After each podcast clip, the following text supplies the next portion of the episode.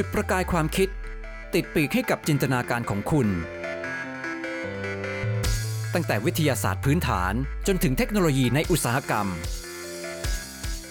เพราะเราเชื่อว่า วิทยาศาสตร์เป็นส่วนสำคัญของชีวิตและสังคม กับรายการ ก่อกองทราย โดยดรบัญชา ธนบุญสมบัติ รายการก่อกองไซน์ครั้งนี้นะครับ เป็นรายการตอนพิเศษนะครับ เพราะว่าสัมภาษณ์นักวิจัยนะครับผ่าน WebEx Meeting ดังนั้นนะครับคุณภาพของเสียงก็อาจจะแตกต่างจากที่ผ่านมาระดับหนึ่งนะครับแต่ว่าเรามีนักวิจัยที่มากด้วยความสามารถนะครับเป็นวิศวกรนักประดิษฐ์นะครับ ดรสิทธาสุกสิสวัสดีครับ ดรสิทธาครับสวัสดีครับครับดรสิทธานี่ชื่อชื่อต้นนะครับแล้วคุ้นเคยกับพี่ดีจริงๆแล้วนะครับขอเรียกดรต้นแล้วกันนะครับได้เลยครับพี่ชิวครับต้นครับเอ่อ พี่ทราบว่าประสบการณ์เราเนี่ยนะครับหลากหลายมากเลย แต่ว่าถ้าดูจากตรงพื้นฐานการการเรียนเนี่ยนะครับเราจะเป็นวิศวกรเครื่องกลใช่ไหมครับแล้วก็จบที่ Brown University แล้วจากนั้นก็ไปต่อโทเอกที่ MIT นะครับช่วยเล่าประสบการณ์ตอนที่เรียนเอ่อเรียกว่าปอตรีโทเอกจากต่างประเทศด้วยนะครับว่าเก็บเกี่ยวอะไรมาบ้างครับ ได้ครับอ่าสมัยตรีนี่เป็นวิศวะเครื่องกลที่เน้นอ่าทฤษฎีมากกว่านะครับครับแต่พอโทกับเอก พออยู่ที่ MIT แล้วจะเน้นปฏิบัติมากครับๆโดยเฉพาะ lab ที่อยู่นี่ก็ชื่อว่า CAD Lab คือ Computer Aided Design Lab นะครับครับเป็นอ่าแหล่งกำเนิดของ CAD ของโลกนี้ครับ เป็นที่ที่โปรแกรม CAD เกิดขึ้นมา โอ้โห น่าทึ่งมากอ่ครับแต่ใช้พอใช้กันผมทั่วโลกไปอเลยู่ยแล้วครับเนี่ยครับพอผมไปอยู่แล้วเนี่ยก็ CAD มันก็กลายเป็นเรื่องที่ commercialize ครับอ่าเป็นที่ใครๆก็มีใช้ไปหมดแล้วนะครับครับสิ่งที่เป็น frontier ที่เราทำ research กันตอนนั้นก็คือ การออกแบบ โดยใช้อินเทอร์เน็ตเป็นสื่อกลาง ให้นักออกแบบวิศวกรที่ต่างๆ ที่อยู่โปรเจกต์เดียวกันสามารถออกแบบออกแบบร่วมกันได้ครับรับครับเพราะฉะนั้นเนี่ยที่นี่ก็คงเป็นแหล่งเพาะนวัตกรรมใหม่ๆนะครับทั้งเรียกว่าถูกขยายผลไปแล้วอย่าง CAD นะครับและอื่นๆด้วยนะครับต้นคงจะเรียนรู้ได้มาเยอะเลย มีมีอะไรที่เรียกว่าเป็นผลงานชิ้นค่อนข้างเรียกว่าประทับใจหรือภูมิใจมากพิเศษไหมครับ ตอนช่วงที่อยู่ที่อเมริกาโดยเฉพาะที่ MIT นี่ ก็จะมีสองส่วนนะครับ ส่วนส่วนที่เป็นวิทยานิพนธ์ของตัวเองก็คือทำแพลตฟอร์มบนอินเทอร์เน็ตที่เป็นจุดเริ่มต้นให้นักออกแบบแล้วก็วิศวะต่างๆเนี่ยสามารถเข้ามาแชร์ดีไซน์แชร์โมเดลของตัวเอง แล้วที่สำคัญกว่านั้นคือสามารถ mix and match เอาโมเดลเอาดีไซน์ของคนอื่นเนี่ยมาผสมผสานต่อยอด เหมือนกับเอาเพลงเอาเพลงมา remix กันอะไรเงี้ยครับแล้วก็แชร์ต่อกันได้นะครับโอ้ครับเป็นคล้ายๆเป็นพื้นที่เปิดเพื่อที่ให้เกิดการปะทะสังสรรค์ทางความคิดแล้วก็ต่อยอดกัน ใช่ครับโอ้ครับมีมีเรียกว่ามีนักนักวิทยาศาสตร์นักวิจัยวิศวกร หรือว่าคนที่เข้ามาเข้าร่วมนี่ประมาณสักกี่คนครับในกลุ่มนี้ที่แบบค่อนข้างแอคทีฟหน่อยนะครับจะได้เห็นภาพนิดหนึ่งตอนตอนนั้นเนื่องเนื่องจากเราเริ่มจากศูนย์เลยนะคครัรับบก็เริ่มจากคิดอ่า เกี่ยวกับแนวทาง แล้วก็เริ่ม im- กว่าจะมีเวลาได้ลอง implement จริง ๆ นะครับ พอทำเสร็จแล้วก็ได้เฉพาะคนคนใน MIT คนในกลุ่มด้วยกันที่ลองใช้ก่อนนะครับโอ้ครับครับครับแต่ก็ถือว่าต้นเป็นต้นแบบที่ขยายผลได้ ตอนตอนนี้มันยังแอคทีฟอยู่ไหมครับ ในแง่ที่ว่าครับถูกมันถูกขยายต่อยอดไปยังไงบ้างเท่าที่ตอนตอนที่ผมออกมาใหม่ ๆ ก็คิดว่ามีรุ่นน้องที่เอาไปทำต่อนะครับ แต่ไม่ทราบว่าตอนนี้มันไปถึงไหนแล้วเหมือนกันอ๋อครับครับครับนั่นก็เป็นความภูมิใจอันหนึ่งนะครับ ทีนี้เข้าใจว่าต้นพอจบจากทาง MIT มาแล้วเนี่ยก็มาทำงานที่ MTech เลย โดยตรงพี่เข้าใจถูกใช่ไหมครับอันนี้ ใช่ครับ ตอนเริ่มต้นนี่เอ่อเราจับงานด้านไหนเป็นเป็นหลักครับในช่วงในช่วงแรกนึงตอนแรกนี่อยู่กลุ่มพลังงานทดแทนครับครับก็หันมาจับ เพราะว่ามีความสนใจเรื่อง sustainability เรื่องอาการพัฒนาอย่างยั่งยืนอยู่แล้วครับก็อ่า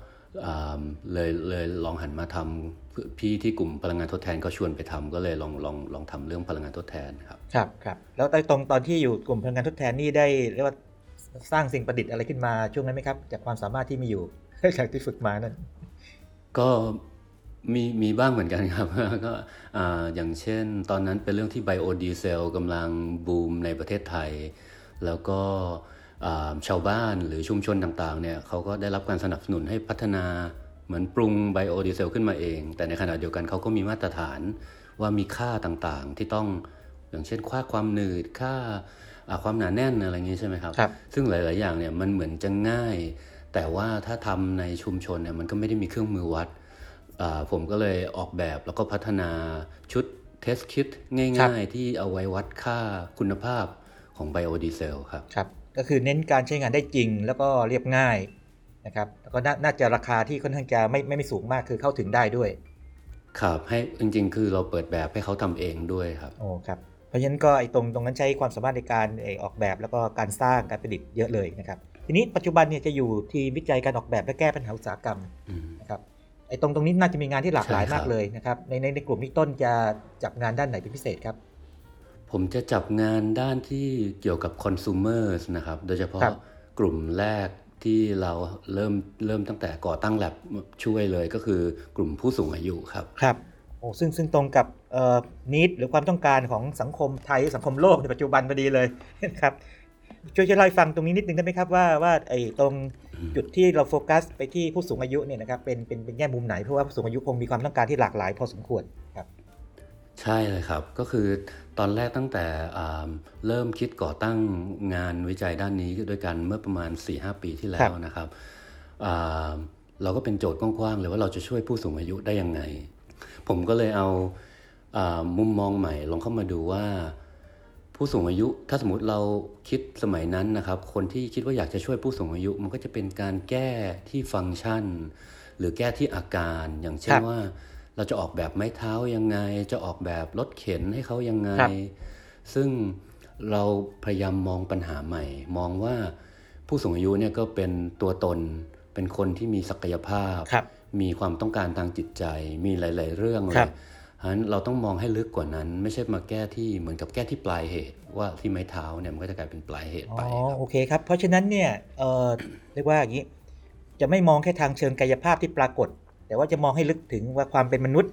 นะครับที่เขาเอ่อผู้สูงอายุจริงๆทุกท่านเนี่ยจะผ่านชีวิตมาเยอะมากเลยนะครับก็จะมีตัวตนมีอารมณ์ความรู้สึกนะครับมีประสบการณ์ต่างๆนะครับซึ่งอาจจะติดขัดในแง่ของไอ้เอ่อสภาพร่างกายที่ทำให้ไม่สามารถที่จะสื่อสาร หรือว่าทำกิจกรรมต่างๆ ได้เหมือนกับตอนที่ยังมีอายุน้อยกว่านั้นใช่ไหมครับใช่เลยครับ เพราะอ่าประเด็นหนึ่งที่เราค้นพบตั้งแต่แรกก็คือว่ามีงานวิจัยของทางสแกนดิเนเวียครับเขาค้นพบว่า เนื่องจากจริง ๆ แล้วถ้าเราหยุดคิดนะครับคำว่าผู้สูงอายุเนี่ยมันไม่มี definition มันไม่มี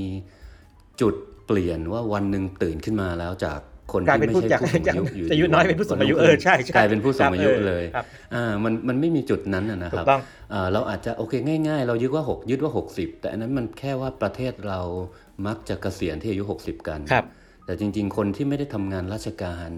61 ก็ไม่ได้ต่างกันกับ 60ครัใช่บไหมครับ นั้นอ่าสิ่งที่เราค้นพบก็คือว่าเขาคิดว่าจุดเปลี่ยนเนี่ยมันเกิดขึ้นจากการเปลี่ยนแปลงครั้งยิ่งใหญ่ในชีวิต 3 ด้านครับอาจจะหนึ่งใน 3 ด้านนะนะคครัรับบด้านแรกก็คือด้านกายภาพครับอ่า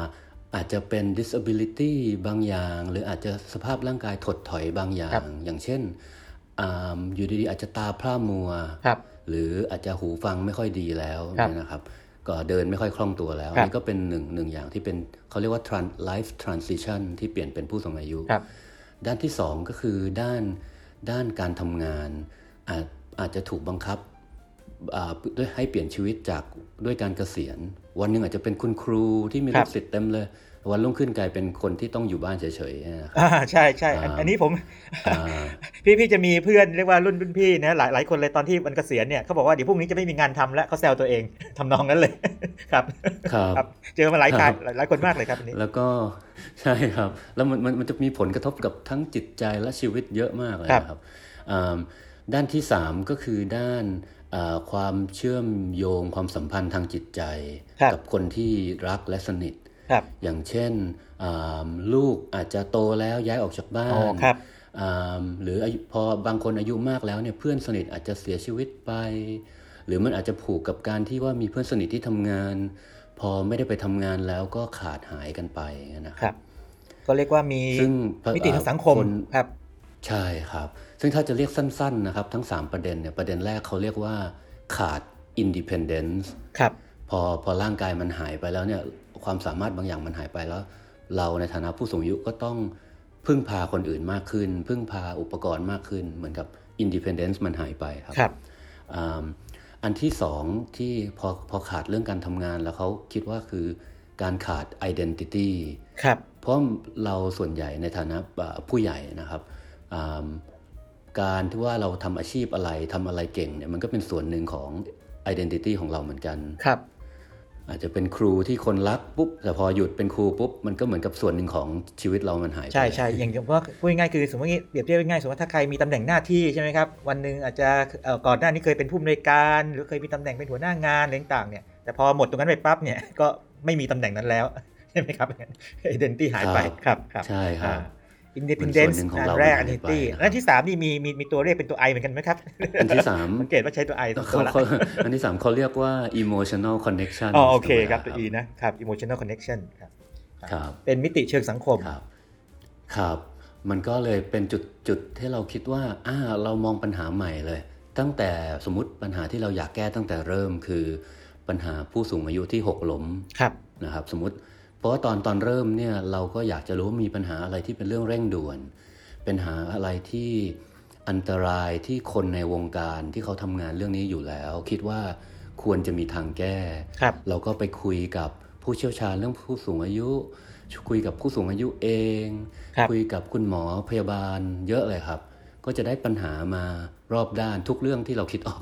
10-20 ประเด็นเต็มไปหมด ครับอ่าแต่หนึ่งอันที่เป็นเป็นคอมมอนธีมที่ใครๆเห็นและกังวลก็คือเรื่องการพัดตกหกล้มครับ การที่ผู้สูงอายุหกล้มเนี่ยแล้วมันก็จะตามมาด้วยปัญหาร่างกายอื่นๆอีกเยอะนะครับการถ้บาดเจ็บหล้มการไปดูแลต่างๆตามมาเยอะเลย พี่พี่มีคำถามอย่างนี้ครับคือปัญหาพวกนี้จริง ๆ แล้วเนี่ยน่าน่าจะเป็นที่พอทราบกันมานานพอสมควรแล้วนะครับทีนี้เอ่องานงานที่ต้นและทีมทำเนี่ยนะครับมันไปคล้าย ๆ ไปช่วยจุดไหนที่เพนพอยต์จุดไหนที่เอ่อ ยังไม่มีใครที่จะแก้มันได้อย่างเด็ดขาด หรือว่ายังยังไม่ได้เริ่มมาจริงจังนะครับจุดที่เราแตกต่างจากคนอื่นดูครับเราใช้กระบวนการอ่าเป็นกระบวนการประเภท human centric design ครับนะครับ ซึ่งอ่าคิดคิดผมคิดว่าเป็นคอนเซปต์ที่เริ่มโดยคุณ Don Norman ซึ่งเป็นนักออกแบบชื่อดังคนหนึ่งครับมาหลายสิบปีแล้ว ก็คือว่าแทนที่จะนั่งออกแบบอยู่ในสตูดิโอนั่งออกแบบอยู่บนหิ้งเนี่ย นักออกแบบควรจะเอาผู้ใช้เป็นศูนย์กลางครังบเขาจะใช้คำว่า human centered design หรือ human centric design เนี่ยนะครับอ่าหรือ user centered design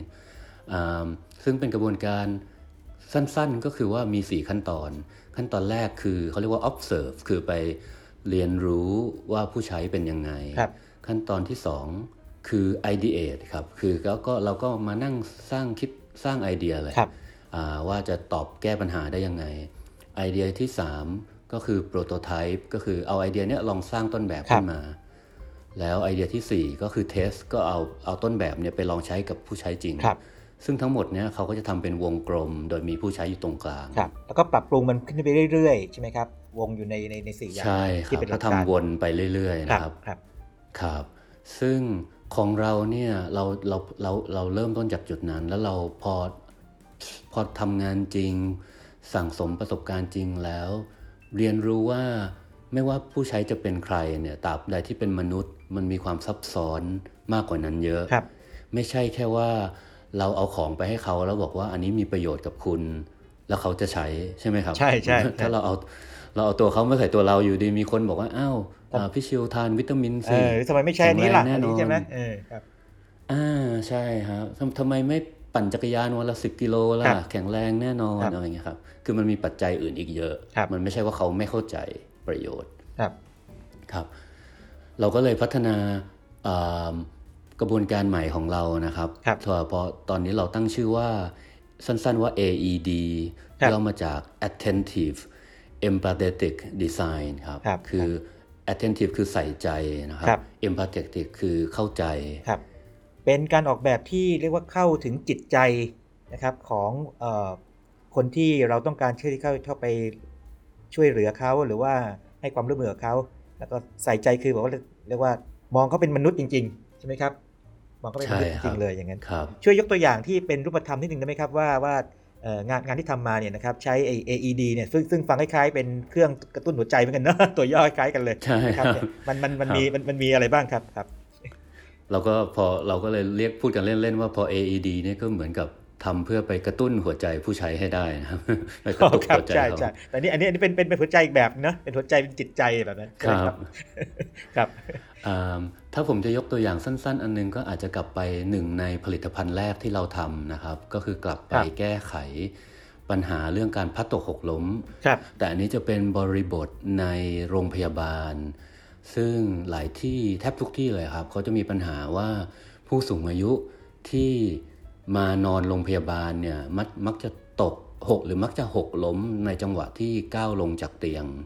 ซึ่งเป็นปัญหาใหญ่มากครับ เราก็ไปพยายามคือถ้าถ้าผมยกตัวอย่างเล่น ๆ ว่าถ้าเราเป็นวิศวะเหมือนเมื่อก่อน โดยที่ตั้งใจว่าได้โจทย์มาก็พยายามคิดเทคโนโลยีแก้ปัญหาเลยนะครับอ่า หนึ่งในทางออกก็อาจจะเป็นว่าออกแบบเซ็นเซอร์หรืออะลามบางอย่างที่พอคนที่นอนเตียงขยับตัวปุ๊บ ก็ให้มีเสียงดังตีดตีดตีดตีดตีดเลย พยาบาลจะได้รีบวิ่งครับมาเฝ้าระวังว่าให้ไม่มันตมากช่วยเตีงมาอะไรเงี้ยอ่าอ่าครับใช่ครับ ซึ่งอันนี้เนี่ยเป็นหนึ่งในไอเดียที่ทางคนที่ขอความช่วยเหลือจากเรา คือคุณพยาบาลบางท่านเนี่ยมาเสนอเลยว่าอาจารย์ช่วยมาทำอะลามอย่างนี้ได้ไหมครับ ซึ่งอันนี้เป็นธรรมชาติของมนุษย์มาก เพราะว่ามนุษย์เราหาทางออกเก่ง มนุษย์เราปรับตัวเก่ง ถึงไม่สูญพันธุ์ไปเหมือนไดโนเสาร์ใช่ไหมครับ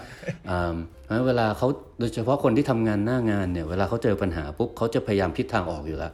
เพียงแต่ว่าเขาอาจจะต้องการวิศวะอย่างเราไปช่วยทำให้ครับเขาไม่ถนัดในการทำขึ้นมาเองครับ เราก็ต้องอาใช้ AED เนี่ยครับพยพยายามทำความเข้าใจว่าเราจะดู 6 ปัจจัยของผู้ใช้นะครับ ปัจจัยแรกคือ functional ครับ needs คือความต้องการในเชิงฟังก์ชัน ซึ่งอันนี้ก็คือตรงไปตรงมาที่สุดครับละว่าเขาอ่าอยากจะป้องกันการหกล้ครัมบตอนลงเตียงใช่ไหมเป็นเชิงเทคนิคครับอ่าอันที่สองก็คือปัจจัยที่สองคือเรื่อง characteristics คืออาคุณสมบัติของเขานะครับ อันนี้เราก็ต้องรู้ว่าเราจะช่วยแก้ให้ใครอ่าเป็นเด็กทาเด็กทารกที่ยังเดินไม่ได้อ๋อครับครับหรือเป็นผู้สูงครับอายุ อ่าครับมันก็ต่างกันใช่ไหมครับอ่ารวมไปถึงว่าเป็นสมมุติอ่าเขาที่อ่าพูดภาษาอังกฤษเป็นไหมอะไรเงี้ยครับไอ้ทุกอย่างเลย ซึ่งมันอาจจะมีประโยชน์ หรืออาจจะเป็นการตั้งกรอบให้โซลูชันของเราครับ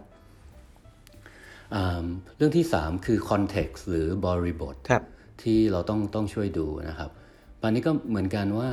คนที่เราจะไปช่วยเนี่ยอยู่บ้านอยู่ชายขอบชายแดน ไม่มีไฟฟ้าไม่มีน้ำครัใช้บ หรือว่าอยู่คอนโดในกรุงเทพมีอินเทอร์เน็ตความเร็วสูงครับมันก็ไม่เหมือนกันใช่ไหมครับครับอ่าหรือว่าอยู่คนเดียวหรือว่าอยู่ในครอบครัวหลายคน ซึ่ง 3 เรื่องเนี้ยก็จะเป็นเรื่องหลักๆที่กลับไปที่ว่า human centered design ที่เขาคิดกันไว้เนี่ยเขาก็จะดูกันอยู่แล้วนะคครัรับเป็นเรื่องที่นักออกแบบที่ดีต้องคำนึงถึงครับอยู่แล้วอ่าสิ่งที่เราให้ความสำคัญมากขึ้น คงไม่ได้เป็นคนแรกที่ดู แต่ว่าเราชูขึ้นมาเป็นเรื่องหลักเลยคือ คืออีก 3 ประเด็นถัดไปนะครับ ประเด็นแรกคือเรื่องอา latent need หรือเรื่องความต้องการแฝงครับนะครับ ซึ่งความต้องการแฝงเนี่ยมันอาจจะเป็นความต้องการเชิงอารมณ์ที่เขาอาจจะไม่รู้ตัวด้วยซ้ำครับ คือเราไปสัมภาษณ์เขายังไงเนี่ยเขาก็อาจจะไม่ได้บอกว่าเขาต้องการสิ่งนี้ เพราะเขาไม่รู้ว่ามันเป็นประเด็นที่สำคัญสำหรับเขาครับไอ้นะครับไอ้ตรงนี้น่าสนใจมากเลยอ่าเพราะว่าเคยเคยเคย เอ่อรู้ไหมกันเป็นว่าจริง ๆ แล้วผู้นักการตลาดเนี่ยจะรู้เลยบอกว่าคุณต้องหาไอ้สิ่งที่มันคนมองไม่เห็น ให้ออกมาให้ได้ ทีนี้จะถามต้นกับใช่ทีครับต้นว่าอย่างนี้ใช่ครับต้นต้นหาไอ้ตรงนี้ออกมาได้ยังไงในแง่ของกระบวนการหรือวิธีการหรือต้องใช้วิธีการที่คัสตอมไมซ์เป็นกรณีกรณีไปอะไรอย่างนี้ครับไอ้ความต้องการแฝงที่ว่านี้ส่วนใหญ่เราเหมือนมันก็จะกึ่งกึ่งๆเดาลองผิดลองถูกครับนิดนึงนะครับฮะคือเราก็จะเน้นว่าเราพยายามหาความเข้าใจหรือ กับกับผู้ใช้เนี่ยเยอะๆไว้ก่อนเน้นปริมาณครับอ่าคือเขาอาจจะเป็นคนชอบพับผ้าไม่ชอบพับผ้า ซึ่งอะอะไรเรื่องเล็กๆน้อยๆอย่างนี้อ๋อที่โอเคครับไม่รู้จะเกี่ยวอะไรกับเรื่องพัดตกหกล้มเลยฮะฮะแต่ว่าเราเก็บมาก่อน เราทำเป็นตัวครับเป็นฟองน้ำมาก่อนนะคครัรับบแล้วเราอาจจะมาสังเคราะห์หรือบางอย่างมันอาจจะลอยขึ้นมาเป็นไอเดีย แต่สุดท้ายก็อาจจะต้องลองผิดลองถูก คือไอเดียที่เราทำไปก็ไปทดลองดูว่ามันมัน มันตรงกับสมมติฐานที่เราตั้งไว้หรือพอเปนึกล่าพอนึกภาพออกแล้ว สมมติว่าถ้าเกิดว่ากลับไปที่ตรง AED ตรง attentive กับ M empathetic เนี่ยมันก็คือเรียกว่าต้องใส่ใจเขาก็คือใส่ใจก็คือในรายละเอียดหลายๆอย่างเลยนะครับ แต่ว่าในที่สุดแล้วก็ต้องระบุให้ได้ว่าจุดไหนที่เป็นน่าจะเป็นจุดที่เป็นเอ่อเป็น pain point แท้ๆหรือเป็นเอ่อความต้องการแฝงที่ว่านี้แล้วก็ดึงมันออกมา มองใช่มองในแง่มองในแง่นี้ครับถ้าเกิดเทียบกับสมัยใหม่ก็คือแบบเป็นเป็น big data เหมือนกันเนาะคือต้องมองข้อมูลเยอะๆเลยแล้วก็สกัดมันออกมาใช่ครับหาแก่นมัน ทีนี้อีกอีกสองอย่างห้ากับหกครับนี่คืออะไรนะครับ ที่ที่เป็นจุดที่แตกต่างจากไอ้ตรง human centric ทั่วไปนะครับ อันที่ห้าครับคือเรื่องอ่า psychology ครับครับ เรื่องจิตวิทยาครับเพราะว่ามนุษย์เนี่ยทั้ง field ของ psychology เขาก็จะบอกว่ามันมีอยู่ส่วนหนึ่งที่มนุษย์ทำทุกอย่างแบบ subconscious หรือ automatic ใช่ไหมครับ ใช่เลยสมมอะติเวคือลาส่วนใหญ่ด้วยนะผมจะเดิจรินงๆแล้วเข้ามาคุยกับพี่ครับชิว ใช่ครับครับ ไม่เพราะไม่งั้นเราจะเหนื่อยมากเลย ไม่งั้นเราจะมัวแต่ต้องคิดทุกตัดสินใจทุกเรื่องครับเล็กๆน้อยครับๆแล้วก็ไม่ได้ทำอะไรเลยครับอ่ามนุษย์เราวิวัฒนาการมาแล้วเราก็พยายามทำให้เกิดช็อตคัทให้มากที่สุดเท่าที่เป็นไปได้ครับใช่ไหมครับอืมอ่ายกตัวอย่างอ่าอ่า ประเด็นหนึ่ง psychology หนึ่งที่เราเอามาใช้ในงานเราบ่อยก็คืออันที่ชื่อว่า default นะครับ default ก็ก็คือว่ามนุษย์เราเนี่ยมีอะไรที่มาเป็นออปชันปกติให้ก็จะใช้ไปก่อน คือเราไม่ได้ไปบังคับเขานะครับ ก็เหมือนกับสมมุติเวลาเราซื้อโทรศัพท์มือถือมาเนี่ยครับ ทางบริษัทเขาก็ set background โทรศัพท์มือถือมาให้อยู่แล้วครับ เราก็จะใช้ไปก่อนครับใช่ไหมครับ ทั้งๆที่เรามีอิสรภาพร้อยเปอร์เซ็นที่จะเปลี่ยนเป็นรูปอะไรก็ได้ ถูกถูกถูกแต่มันไม่มีใครคนไหนหรอกครับ ที่ซื้อมาปุ๊บแล้วอย่างแรกที่ทำคือเปลี่ยน background โทรศัพท์มือถือ ซึ่งในเชิงเศรษฐศาสตร์เนี่ยครับเขาก็จะเอาจับไอ้พวกเนี้ยไปใช้ต่อครับอ่าเรียกว่า behavioral อ่า economics คือเราก็จะ เลือกทำสิ่งที่ที่มาเป็น default สิ่งที่มาเป็น option มาตรฐานไว้ก่อน โดยที่ทั้งๆที่เราก็รู้ว่าเราสามารถเปลี่ยนและไม่ทำสิ่งนี้ครับได้อ่าแต่เพื่อความง่ายของชีวิตเราก็จะทำครับไปก่อน อันนี้เข้าใจเลยสมมติว่าใครเล่นโซเชียลมีเดียตอนนี้จะรู้เลยสมมติว่าเราไปเปิด account ใหม่นะมันจริงมันสามารถปรับแต่งได้ใช่ไหมว่าให้มัน save นู่นปิดนู่นปิดนี่เนี่ยแต่ว่าส่วนใหญ่จะไม่ไม่ค่อยไปไปเล่นตรงนั้นเท่าไหร่หรอกนะครับถ้าถ้าไม่รู้เยอะๆนี่จริงๆนะฮะใช่เราก็จะรับครับไปเลยแล้วเราก็เล่นเลยจำนองนั้นครับ ซึ่งก็อย่างนักเศรษฐศาครัสตบร์ เขาก็จะเอาไอ้ของพวกนี้ครับมาปรับใช้อ่าซึ่งอันนี้จะโยงไปกับมันจะก้ากึ่งกับข้อที่6นี่ครับนะครับ ข้อที่ 6 เราเรียกว่า behavior ครับคือเรื่องพฤติกรรมครับครับเพราะมันจะโยงกันตรงที่ว่าสิ่งที่เราคิดตัดสินใจ มันก็จะมักจะโยงไปกับพฤติกรรม หรือเรื่องนิสัยเรื่องที่ครับ6เนี่ยครับอ่าผมยกตัวอย่าง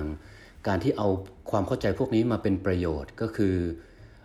ในฟิลของเศรษฐศาสตร์ที่เรียกว่า behavioral economics หรือเศรษฐศาสตร์พฤติกรรมนะครับ เราสามารถช่วยคนด้วยบางอย่างได้ อย่างเช่น ในเรื่องการเก็บออมนะครับ อย่างอ่ามันเริ่มจากที่เมืองนอก ซึ่งตอนนี้เมืองไทยหลาย ๆ องค์กรก็เป็นใช่ไหมครับ คืออย่างเมืองนอกเนี่ยเขาก็จะมีออปชันว่า เวลาคุณได้รับเงินเดือนเนี่ย คือถ้าเป็นถ้าเป็นโลกที่เพอร์เฟครักบนะครับ เวลาเราได้เงินเดือนมา เราก็ควรจะวิ่งไปธนาคาครัรบแบ่งเงินสัก 5% 10%ของเงินเดือน เราเข้าเข้าบัญชีเงินเงินออมอะไรทแบรับพนั้ย์นครับใช่ไหมคครัรับบอ่าแต่ว่าในชีวิตจริงไม่มีใครครับทำหรอกครับอ่าเขาก็คิดกลยุทธ์ขึ้นมาด้วยการทำเป็น default อ่าก็คือว่าให้ให้อ่าผู้จ้างหรือบริษัทที่จ้างเนี่ยเสนอว่า ถ้าเราจะหักเงินของคุณ 2%เลยนะ เข้าเงินกองทุครันบสำรองเลี้ยงชีพให้ครัอับตโนมัติ เป็นของคุณเลย เราไม่ได้มีประโยชน์อะไรเลย และถ้าคุณไม่ชอบคุณก็มา opt out ได้คือมาบอกเราว่าคุณไม่ซึ่งอยาคนส่วนใหญ่ก็จะไม่ด้ไม่ไปออฟเอาอย่างที่ว่านั่นก็จะปล่อยให้มันเป็นไปตามเงื่อนไขที่ใช่ตั้งมาครับตั้งแต่ทุกแรคกนก็โอเคได้ครับอะไร default ครับก็ใช่ครับครับ เพราะฉะนั้นเนี่ยมันเป็นจะเป็นการมองที่เรียกว่าลึกลึกกว่าไอ้ human centric design ไปอีก เพราะว่าจะคำนึงถึงความเป็นมนุษย์นะครับโดยเฉพาะทางจิตวิทยา แล้วก็เอ่อจริงๆแล้วคือจิตวิทยาเนอะเพราะจริงๆแล้วถ้าเกิดพี่มองนะครับไอ้ข้อข้อ5เนี่ยมันจะมันจะคลุมไอ้ข้อข้อข้อ4ไปได้เหมือนกันนะในในแง่หนึ่ง เพราะว่าถ้าเกิดมองแบบกว้างๆนะครับอ่าแต่ว่าเราเราแยกออกมาใช่ครับเรื่องเรื่องไอ้ไอ้ครับเลเทนนีดอะไรต่างๆเนี่ยให้ให้มันชัดเจนนั่นเอง จะได้เป็นเข้าเข้าเป้าหน่อยครับแต่เรื่องใช่ไหมครับ ครับเบื้องต้นครับอยากจะให้ยกตัวอย่างไองานที่อาจจะทำในอนาคตอันใกล้นี้ หรือว่าหมายถึงว่ากำลังกำลังเริ่มไปแล้วนะครับเมื่อกี้พูดถึงเรื่องการพลัดตกหกล้มนะครับซึ่งไปไปดูมิติต่างๆเอ่อ ของความต้องการของผู้ใช้ทั้งในแง่ของความต้องการทางกายภาพต่างๆ ซึ่งแยกย่อยไปอีก แล้วก็ความต้องการทางด้านจิตวิทยาหรืออารมณ์นะครับหรือพฤติกรรมต่างๆนี่มีมีงานอย่างอื่นที่ที่ตอนนี้กำลังจับอยู่ไหมครับอืมตอนนี้เรากำลังทำโครงการออกแบบเรียกว่าของเล่นแล้วครับนะครับ แต่จริง ๆ มันอาจจะไม่ได้เป็นของเล่นมากของเล่นสำหรับผู้สูงอายุครับ คือเราคิดว่าอ่า functional needs หนึ่งอย่างคือผู้สูงอายุเนี่ย ควรจะมีการกระตุ้นสมองอยู่เรื่อครัยบๆมีการใช้งานมันในหลาย ๆ ด้านนะครับ เพราะว่าปัญหาที่เราค้นพบบ่อยคือ ผู้สูงอายุถ้าอยู่คนเดียวที่บ้านตอนกลางวัน ก็ไม่รู้จะทำอะไรก็อาจจะดูทีวีเฉยๆ ไม่ได้มีการใช้การคิดตัดสินใจ การฝึกความครับจำหรือด้านต่างๆครับคือทำให้เขาแอคทีฟขึ้นแบบลงลงมือมากขึ้นใช่ไหมครับแทนที่จะเป็นแบบแพสซีฟคือรับเข้ามาอย่างเดียวอะไรอย่างเงี้ยฮะยกตัวอย่างเป็นรูปธรรมนิดนึงได้ไหมครับใช่ครับอ่าโดยซึ่งครับถ้าไม่ต้องเปิดเผยไอ้ไอ้คนที่เกี่ยวข้องได้เลยครับครับ ถ้าสมมุติถ้าเอาเอาคอนเซปต์กระบวนการ AAD ของเราเข้ามาจับนะครับ เราก็จะบอกว่าก็จะรู้ว่าสมมุติเราทำของเล่นเพื่อฝึกสมองหนึ่งอย่างนะครับ แล้วก็เอาไปให้เขาเลยเนี่ย บอกว่ายายยายเล่นอันนี้นะครับสมองจะได้เฉียบคมขึ้นครับอย่างแรกที่ยายพูดคือจะเฉียบคมไปทำไมใช่ไหมครับใช่ใช่ใช่ยายก็อยู่ของยายได้ก็มีความสุขดีใช่จะไปใช่ฝึกสมองทำไมครับอ่านะครับ แต่ว่าถ้าเราเข้าใจเขานะครับ เราใช้ประเด็นที่ 4 คือเรื่อง latent need emotional need ของเขาเนี่ย เราก็จะรู้ว่า สิ่งที่สำคัญของเขาหนึ่งในปัจจัยนั้นคือ motivation ครับคือแรงบันดาลใจ ว่าทุกเช้าที่ยายตื่นขึ้นมาเนี่ยมันมีเรื่องอะไรที่ทำให้เขา keep going ใช่ไหมครับ อาจจะเป็นว่าอ๋อกำลังจะมีหลานใช่ใช่ลูกกำลังท้องอยู่ หรือว่าหลานยังเป็นอ่ายังเป็นเด็กทารกอยู่ อยากจะเล่นกับหลาครันบอยากจะมีความสัมพันธ์ที่ดีกับหลานเนี่ยครับ เราก็ชูจุดนั้นขึ้นมาได้ แล้วก็ บอ่าบอกเขาว่าอ่าอันเนี้ยเป็นอุปกรณ์หรือเป็นของเล่นก็จริง มันช่วยกระตุ้นสมองของคุณยายก็ตามก็จริง แต่ว่าที่สำคัญกว่านั้นคือ มันช่วยเป็นของเล่นให้ยายเล่นกับหลานได้ใช่ด้วยใช่จะมีแรงจูงใจที่ตรงกับไอ้อ่าความต้องการครับลึกๆของเขาใช่ไหมครับ อันนี้อันนี้เป็นใช่เป็นเรื่องปกติครับนะครับ ที่ผู้สูงอายุนะครับครอบครัวไหนที่ที่มีมีหลานหรือว่าเหลนและกันทั้งนั้นนะครับเอ่อมักจะต้องการให้อยู่ใกล้ๆเนาะนะครับรู้สึก อุ่นใจดีนะครับแล้วก็จะตามใจเด็ก ๆ เยอะด้วยพวกพ่อปู่ย่าตายายเนี่ยนะใช่ครับครับ ประสบการณ์ตรงครับพี่เลยครับ ครับครับอืมหรือถ้าจะเอาแบบจิตวิทยาเข้ามาจับนะครับ เราก็จะมีอีกหนึ่งคอนเซปต์เรียกว่า social proof นะครับที่ก็คือว่าปกติเวลาเราทำอะไรเนี่ย เรามักจะไม่มานั่งอ่าชั่งน้ำหนัก ข้อดีข้อเสียหรอกว่าเราจะทำหรือไม่ทำบางทีมันมี ทางลัดก็คือว่าเราดูแล้วใครๆเขาก็ทำกันครับ social proof คือสังคมมันพิสูจน์มาครับแล้วเราก็เลยทำตามนะครับ โดยที่ไม่ได้ทำตามแบบตาบอดนะครับ เราก็แบบเราก็ยังมีความฉลาดของเราอยู่ว่าอ๋อโอเค เราก็คิดอยู่แล้วแหละว่ามันน่าจะดีก็เลยทำตาครัมบยกตัวอย่างที่ใช้กันประจำก็คือเวลาเราดูทีวีซิทคอมที่มาจากต่างประเทศใช่ไหมครับ มันจะมี laugh track ก็คือเวลาเขาปล่อยมุกกันก็จะมีเสียงคนดูในทีวีที่หัวเราะอยู่แล้ว เราในฐานะคนดูเราก็จะหัวเราะตาม หรือบางทีหัวเราะจังหวะเดียวกันครับ คือเราเนี่ยไม่ใช่ไม่รู้หรอกว่ามันไม่ขำเราก็ขำเราก็รู้ว่ามันขำตรงไหนแต่มีเพื่อนาการขำด้วยที่มีคิวครับมีอ่าครับเดี๋ยวอ่าอันนี้เราก็ไม่ได้ขำอยู่คนเดียวนะใครๆเขาก็ขำกันครับนะครับ อันนี้เราก็เป็นอีกหนึ่งปัจจัยที่เอามาใช้กับผู้ใช้เราได้แล้วก็คือผู้สูงอายุก็ยังมีสังคมอยู่ครับถ้าเราอ่าสามารถ ทำให้เขาใช้กันเป็นกลุ่ม แล้วเขาก็แบบไอ้ยเพื่อนๆ ฉันก็ใช้เหมือนกัน ฉันคงไม่ใช่คนเดียวหรอกที่มานั่งเล่นของเล่นนี้กับหลานครับก็อาจจะเป็นหนึ่งวิธีที่ที่เราช่วยเขาได้คครับรับ เพราะฉะนั้นอีกไม่นานคงจะได้เห็นเอ่อของเล่นสำหรับผู้สูงอายุ ที่จะช่วยให้ผู้สูงอายุเนี่ยมีความสดใสนะครับ กลับไปเหมือนกับยังมีวัยเยาว์อยู่ อีกไม่นานแล้วใช่ไหมครับที่ที่จะออกมาอันนี้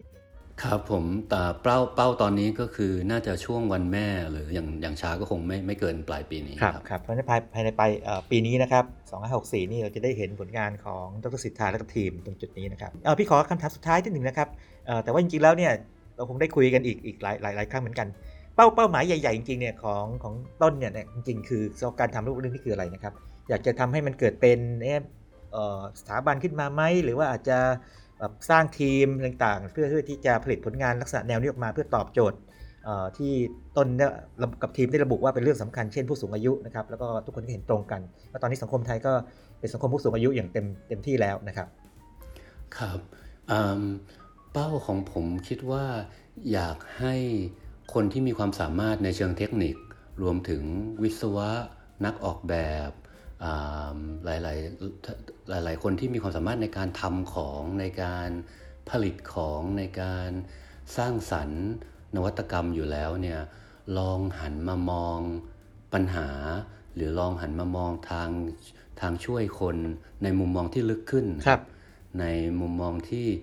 ไม่ใช่ว่าเอาปัญหามาปุ๊บ แล้วก็แก้ตรงๆเลยครัพบยายามมุมมองให้ลึกขึ้น มันจะได้ลดการเกิด ทางออกที่เราเรียกกันว่าขึ้นหิ่งคือแบบว่าพัฒนางานวิจัยบางอย่างออกมา หรือพัฒนาผลิตภัณฑ์บางอย่างออกมาสุดท้ายแล้วมีประโยชน์ก็จริงแต่ว่าไม่มีคนใช้ครับครับ เพราะฉะนั้นเนี่ยก็ต้องการให้สิ่งที่ทำเนี่ยมันสามารถที่จะตอบโจทย์นะครับมนุษย์ได้จริงๆนะครับแล้วก็กลุ่มเป้าหมายกลุ่มแรกที่ยุทธาแล้วก็ทีมเนี่ยได้ทำก็คือเรื่องผู้สูงอายุดังตัวอย่างที่ยกมานะครับ ววันนี้นะครับก็ได้ความรู้เยอะแยะเลยนะครับ แล้วก็คิดว่าเดี๋ยวในโอกาสต่อไปเนี่ยหลังจากที่ผลงานทยอยออกมาอย่างต่อเนื่องนะครับ จริงๆแล้วพี่จะเห็นผลงานมาก่อนหน้านี้เยอะเลยนะครับวันนี้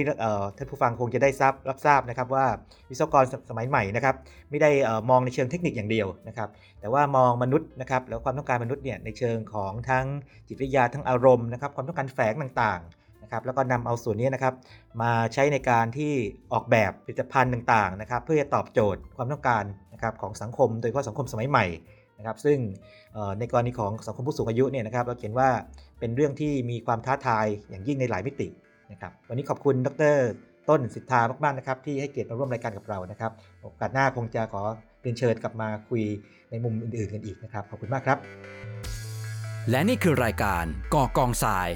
คุณผู้ฟังสามารถติดตามรายการได้ทาง NASDAQ Podcast ช่องทางต่างๆ ทั้งแอปบน PC iOS และ Android แล้วพบกันใหม่ตอนหน้าครับ